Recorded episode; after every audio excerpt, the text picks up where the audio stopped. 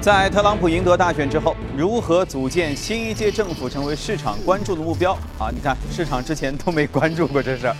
CNBC 援引消息人士说，特朗普的顾问建议要提名摩根大通的 CEO 杰米·戴蒙做财政部长，但是戴蒙本人表示没有兴趣出任这个职位。啊，接下来恐怕有这种喜剧段落的桥段还会有很多哈。有报道说，特朗普竞选阵营的主管、财务主管高盛前高管穆青可能被提名为财政部长。那公开资料也显示说，穆青，呃，是一家高盛颇有渊源啊。他的父亲在高盛工作了整整三十年，本人呢又为高盛工作了十七年。一九九九年还担任过呃该司的首席的信息官。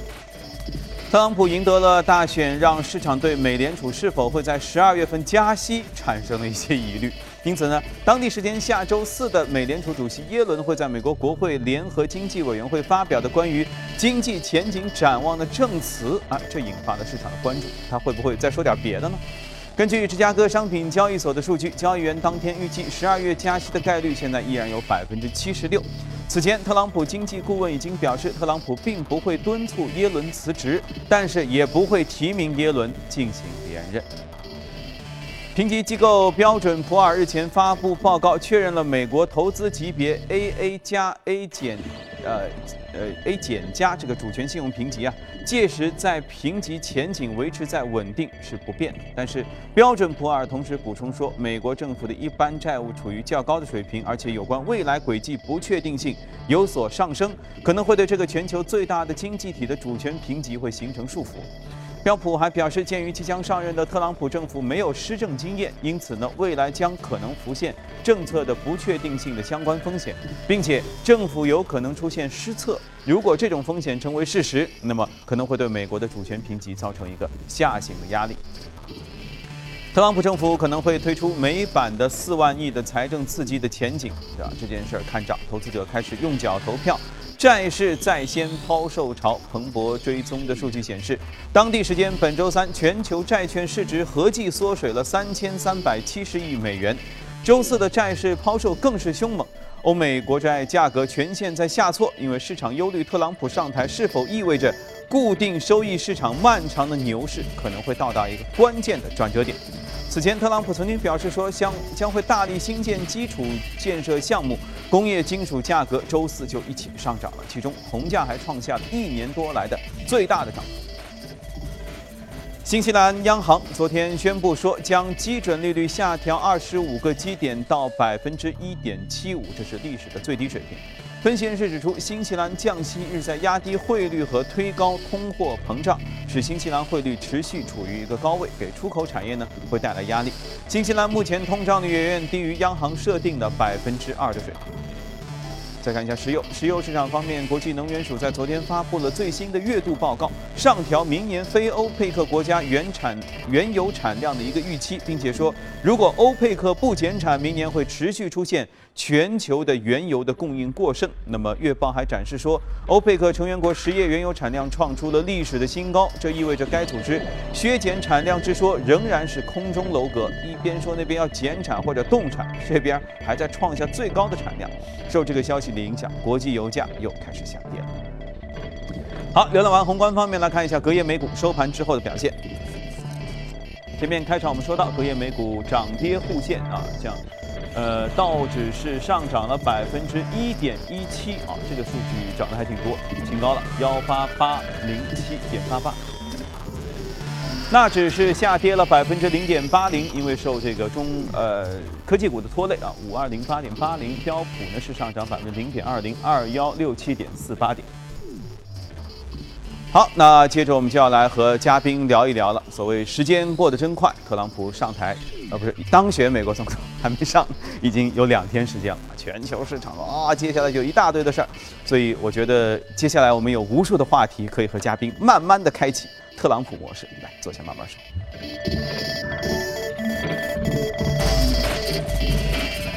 今天来到我们节目当中的是许哥。嗯嗯，这个就像我们前面在说的哈，好多机构啊，压根儿就没讨论过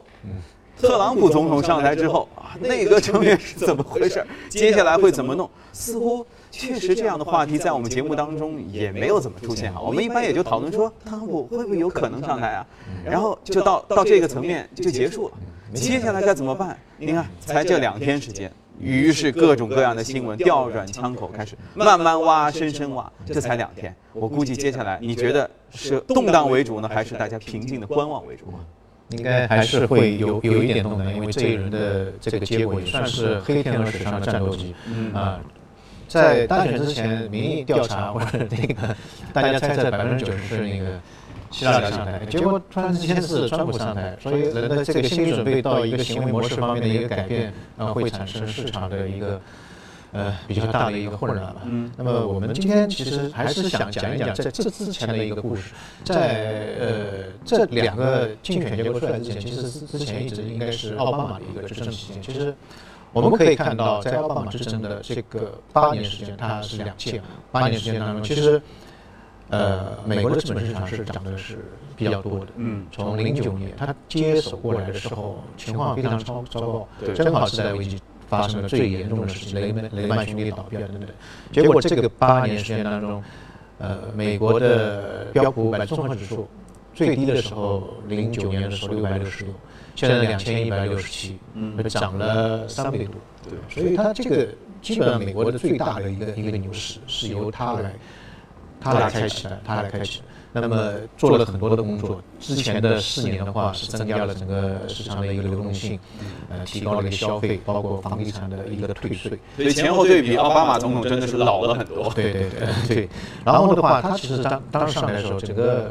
经济方面有比较大的可以作为，一个期待也比较低，正好处于一个一个低谷啊。我们可以看到，呃，一开始的整个消费股，呃，出现一个比较大的一个上涨，特别是消费的升级的那个板块，比如说涨得最好的应该是加热，它的八年当中涨了四十二倍。然后第二名是 Snap，就是拍 p 的那个那个指数上，第三名就是在线旅游的那个 Prince Line 那个那那家公司。嗯。然后在后面就是之后的十年，其实生物科技。像特斯拉、谷谷歌啊那一类，因为现在我们看到我们的经济开始慢慢慢慢起来了，PMI 啊、PPI 都开始起来了。其实我们在这个过程当中也可以参照这个之前奥巴马这个期间的一个一个一个规律啊，呃，现在就可以去留意一些消费升级的，可能这个呢是做实经济，把它那个经济技术夯实的一个基础，然后在这个之上再进行一个创呃创新型的一个这个板块的投资，可能会好一点。那么现在川普上来了，中断了，川普原本希拉里能够延续的，现在中断了。对，一个政策方面肯定是会有一些更新。第二个，对于川普来说，他的起点相对来说会比较高。当然，好的地方在于我们看到美国经济非常好，呃，三季度的 GDP 是二点九，然后薪资的增长是百分之二点八，就民众的这个钱是越来越多，这是一个好的方面。但是坏的方面，我们可以看到。哎，美股是在过去七年半涨了三三点二五倍，呃，这个太高了，现在股指水平基本上是属于历史高位的当中的一个高位，所以对他来说也是有一个问题，所以他上台之前经常会讲一句话，就说现在美国的经济繁荣是虚假的繁荣，是因为耶伦当时把那个利率定得太低了，所以现在是一个虚虚假的繁荣，他也是为这个自己上台做一个铺垫，所以这个这个是一个。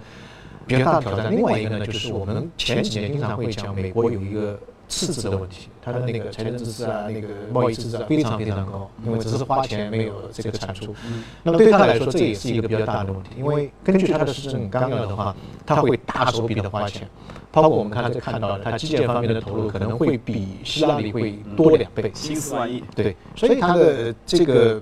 上面的债务上限摆在那边，那条杠，这个天花板就在那边。所以可可能他想做事，但是未必会有那么多钱去帮他做事。所以对他来说，这这两条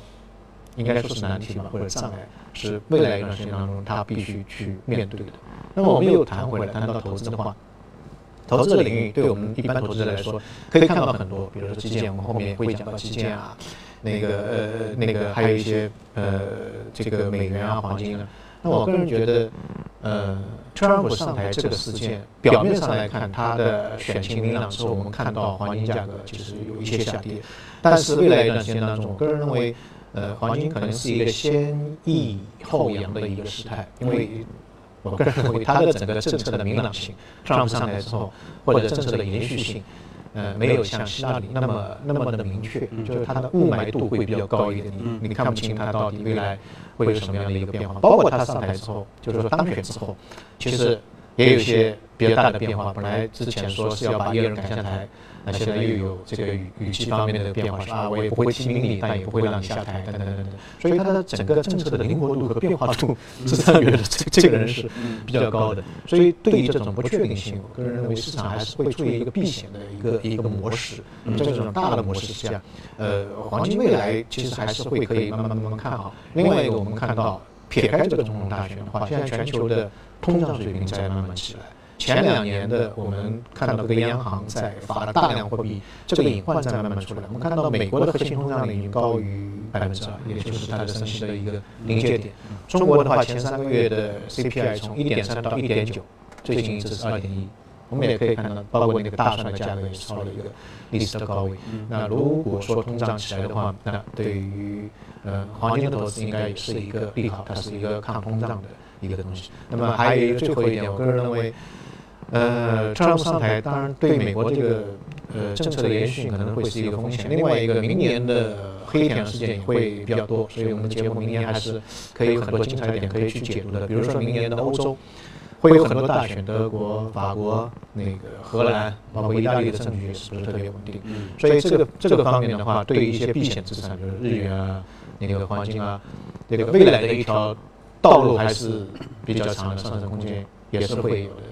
照如果这么一个黑天鹅频出的趋势走下去，那各国大选都闹这一下，我的天哪！明年明年是会有很多好看的地方，我们的节目也会越来越精彩。对，确实，我们一方面要告诉大家还是安全一点，先避险，然后大家一起来看好戏啊，因为这个现在的民调就是，尤其是。外国的民调真的有时候都越来越不相信了，恐怕以后民调作为反向 来看都说不定啊。来，插播一条新闻：双十一来临，在美国上市的电商类的中概股却普遍出现下跌啊。其中阿里巴巴下跌百分之二点四，京东下跌百分之二点九四，中概股整体表现比较低迷，收盘还创下三个月新低。像网易和五八同城损失都很惨重，跌幅超过百分之八。周三盘后，两家公司发布的财报也欠佳，所以没有博得华尔街的这个欢心。OK，来，我们来准备聊一下隔夜美股的表现吧，关注一下异动美股榜。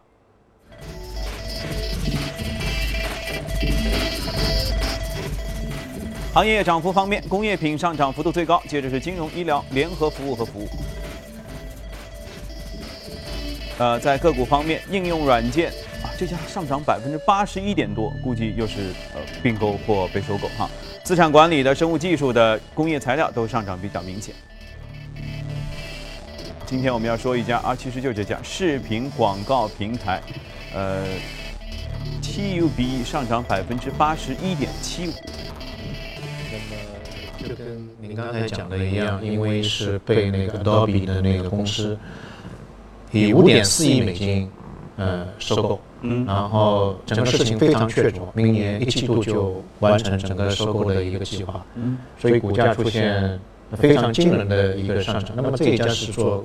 呃广告制作的，那么同时呢，它也是提供一些流媒体啊，那个移动、移动、移动、移动视频的一个设备啊。因为呃，根据 Adobe 公司那个副总裁的说法，为什么要收购它呢？呃，未来的包括好莱坞的电影啊、电视啊。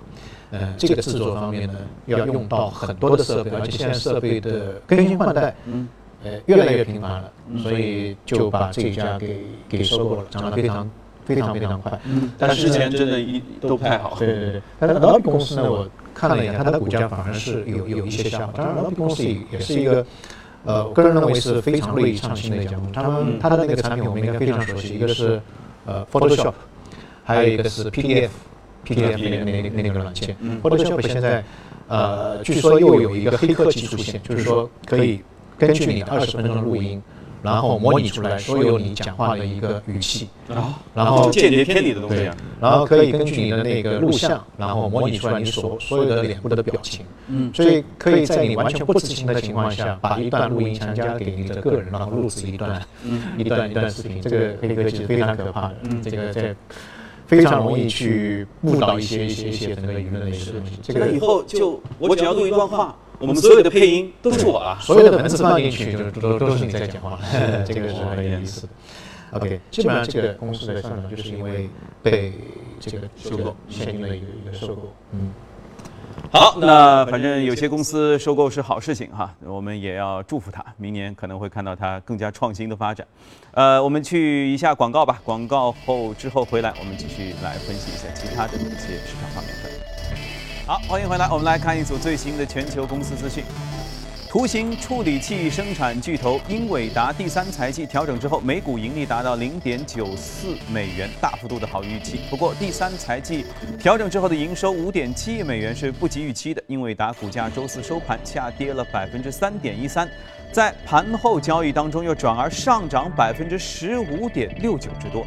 近年来，人工智能的加速崛起正在对全球芯片行业产生重大的影响。英伟达呢，也正在从一家显卡专用供应商转变为人工智能服务器的供应商。美国雅虎公司表示，维里森通信公司可能会因为数据泄露事故而取消收购雅虎的交易。文件还说呢，雅虎数据泄露事故正在面临多个国内外政府机构和组织的调查，这些机构可能会对他们进行罚款。雅虎还在文件当中承认了公司部分员工早在两年之前就已经知晓这个数据泄露的事故。雅虎公司今年九月份又承认说，该公司与至少五亿用户相关的信息都遭人窃取。五亿用户，天哪！超级高铁公司周四表示，已经和芬兰政府签订了超级高铁的意向合作书。那么，这个协议的初步计划呢，是在赫尔辛基到斯德哥尔摩之间铺设一个管状的轨道。根据项目实施进度的考虑，会将管道延伸至阿兰群岛。根据协议，这个超级高铁公司负责在北欧各国勘察、评估不同城市之间铺设高级呃超级高铁轨道的一种可能性。以后这个交通的速度那是杠杠的，通过轨道瞬间就能到达。据外媒的消息，美国投行高盛集团正在考虑将部分投资资产和业务呢从伦敦迁徙到法兰克福。高盛希望未来在英国脱离了欧盟时候，确保公司获得欧盟市场的准入。业内人士表示，计划如果最终能够付诸实施，英国伦敦作为全球金融中心的地位会受到巨大的冲击。但是，德国金融之都法兰克福却因此可能会受惠。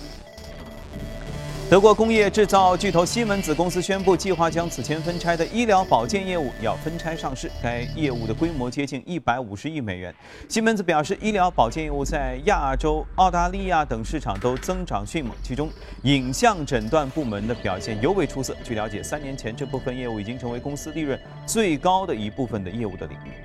好了，看过全球公司动态，回来聊一聊值得关注的美股，看一下美股放大镜。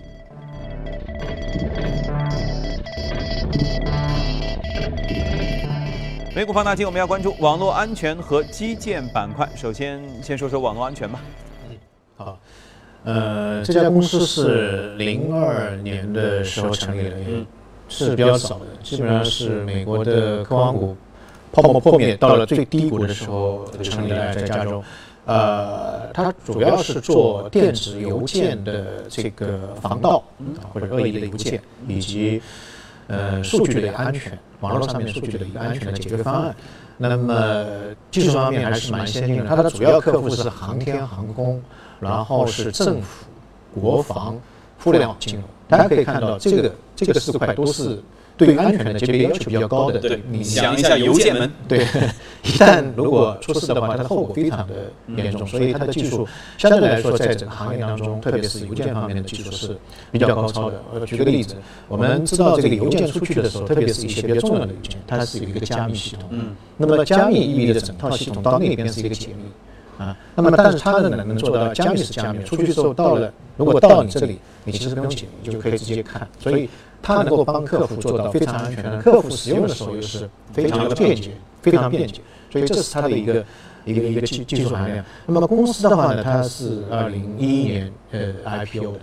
呃，今年的股价涨了百分之二十五，但过去的四年当中，它平均每一年的上涨幅度超过百分之四十，呃，这个增长速度是非常快。嗯，其实我个人认为，呃，网络安全这个这个概念或者这个板块，未来的发展速度会快于其他的一个行业，因为现在大家可以看到，无论是中国也好，海外也好，互联网加就是把线下的业务翻到线上，这是一个大的趋势。对，但翻上来之后呢，跟传统业务相比的话，这个安全是非常重要的。像去年，呃，美国这个医疗医疗界就发生一个事故，就很多的这个患者，几千万的患者的这个资料突然之间被泄密了，所有的所有的信息都公开在网上，这是一个非常严重的一个一个一个问题。包括现在很多的银行把那个客户资料也通过网上银行等等，这个网络安全这一块，嗯，是未来一段时间当中，就是说你要实现互联网加或者实现那个线上的东西之后。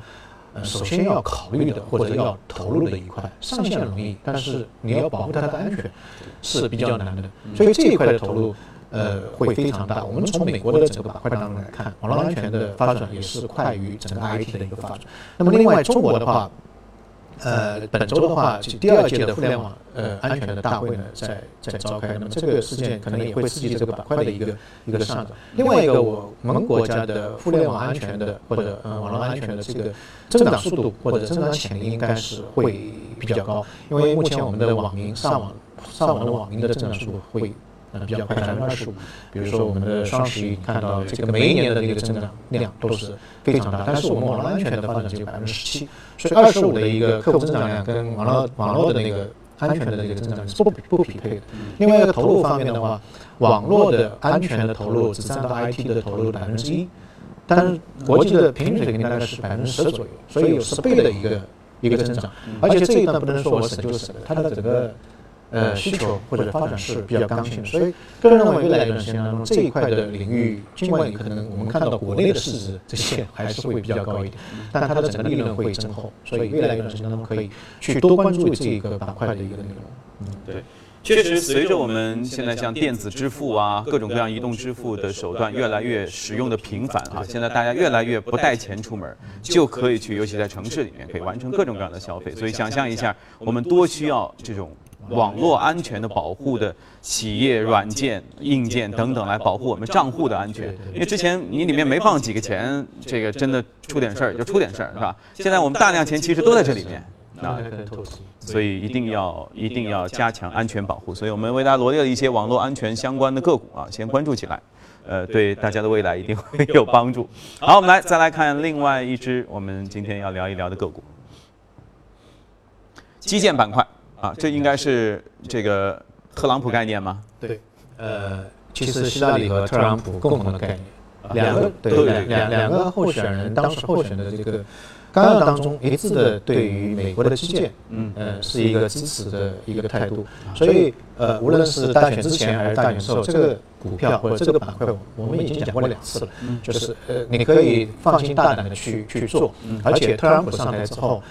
他的在基建方面呢，他宣称的一个投入比希拉里还要大，还要大。所以，那另外一个方面，我们也看到美国的这个基建，说实话，真的有点有点落后。它的这个基建的质量是全球排名第二十五位，它的那个基这个这个这个航空的那个呃基建的那个水平是全球排名第三十位，在马来西亚后面。所以，它的整个基建的这个设施的更新。和需求其实还是迫切啊，还是都都快要到寿命了，大概。对对对。那么另外一个，我们看到中国其实现在的基建的这一块板块也是比较强，特别昨天好像 C N 有一条新闻，就是说特朗普好像会比较支持中国的一带一路的一个一个一个基建的一个建设。那么这个对于中国的基建的这个板块，特别是钢铁也好、石油也好、能源也好、大基建的概念也好，如果这个消息被确认属实的话。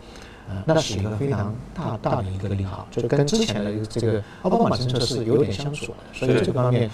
呃，我觉得是可以关注的。另外一个，到了年底，我们要稳增长，要 GDP 实现年初的目标，那么基建是我们唯一可以发力的一块。所以，我个人认为这一块大家可以多关注，无论是美国也好，美国非常确实，特朗普上台之后这个肯定要做，然后中国也好，啊，这个板块可以多看看，嗯。好，基建板块相关个股，而且都是一些比较大的公司哈，大家可以一起来关注一下。呃，很多应该都非常熟悉，经常在节目中出现。嗯，好，那今天我们先聊到这里。八点之前再来看一段瑞典的冰雪之城啊，没想到吧？现在我们这儿算算秋天嘛，但是其实瑞典已经迎来了百年最后的一场大雪哇，整个城市都成为一个真正的冰雪世界。让我们一起去那儿开开眼吧。当地媒体报道，九号当天，斯德哥尔摩依旧是大雪纷飞。下了一整天，整个城市都被一层厚厚的积雪覆盖，给当地居民出行带去了极大的不便。据报道，大雪造成当地交通紊乱，汽车和航班取消或延迟，一些学校甚至由于师生们无法到达学校而停课。瑞典气象部门表示，九号当天斯德哥尔摩的积雪深度打破了一九八五年二十九厘米的最高纪录是自一九零五年有记录以来测得的最深积雪。不过九号当天的降雪量是否也创下了记录目前还不得而知。